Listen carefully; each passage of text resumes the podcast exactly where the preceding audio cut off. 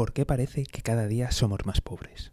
Muy buenas, te doy la bienvenida al podcast del economista José García. Como siempre, seguimiento y suscripción. Hoy hablamos de por qué, a pesar de esos datos de crecimiento económico y de moderación en la inflación, por qué en general casi todo el mundo, a lo largo y ancho del mundo, se siente más pobre. Y hoy daré una versión resumida centrada en la situación macroeconómica actual. Pero como te puedes imaginar, hay mucho más. Esto no es algo que haya pasado ayer, hace un año, dos años, sino que es una tendencia que viene desde hace décadas. Así que si todavía no te has suscrito, de verdad, seguimiento y suscripción.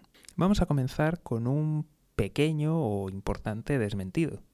Y es que verás, mucha gente achaca el problema a que las estadísticas son falsas, no son veraces o están erróneas. Al contrario de lo que mucha gente piensa, las estadísticas en estos tiempos veo que no están tan falseadas, al menos en Occidente y en los países democráticos. Te pondré un ejemplo de lo que puede estar pasando.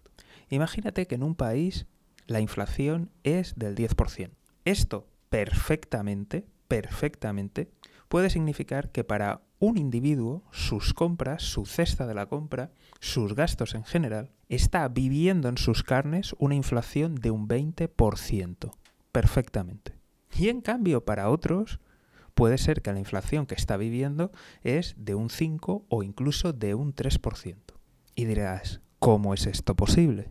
Pues muy sencillo, porque la inflación se mide respecto a una cesta de productos y en determinadas cantidades. De tal forma que a lo mejor hay personas que consumen más productos que tienen mayor inflación. Y esto normalmente suele ser en personas más pobres. Así que si tienes la sensación de que la inflación es mucho más alta, casi con toda seguridad, en tu caso no te equivocas. Pero esto no significa que las estadísticas estén mal hechas. Por otro lado, también tenemos que poner en su contexto y entender el crecimiento económico. Es decir, porque crezca la riqueza de la nación, no significa que a la mayoría de nosotros nos llegue algo de ese crecimiento.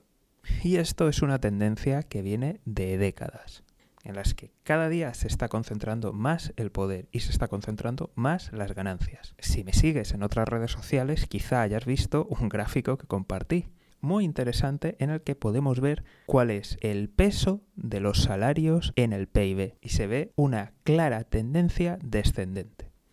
Es decir, que si trabajas cada día en el cómputo global de la economía pesa menos. Y sí, ya sé lo que dirán algunos. Eso es China, eso es los países emergentes, eso es la competencia desleal, eso es el tercer mundo que... Falso. Si miras el gráfico que compartí, y miras la distribución de los salarios en los países en desarrollo, verás que esa tendencia se agudiza más. Así que, hmm, ¿quién se estará llevando el dinero? Si los trabajadores de Occidente cobran menos y los trabajadores de países en desarrollo también cobran menos, ¿qué estará pasando? Como te he dicho, tengo uno especial para hablar de todo esto porque tiene mucha amiga. Pero como cosas interesantes te puedes plantear, la crisis de la gran recesión, ¿qué pasó? Ajustes en los salarios, rescate a la banca, rescate a grandes industrias porque son estratégicas, aquí paz y allí gloria. Al final, ¿quiénes ganaron? Los de siempre. ¿Quiénes perdimos? Los de siempre.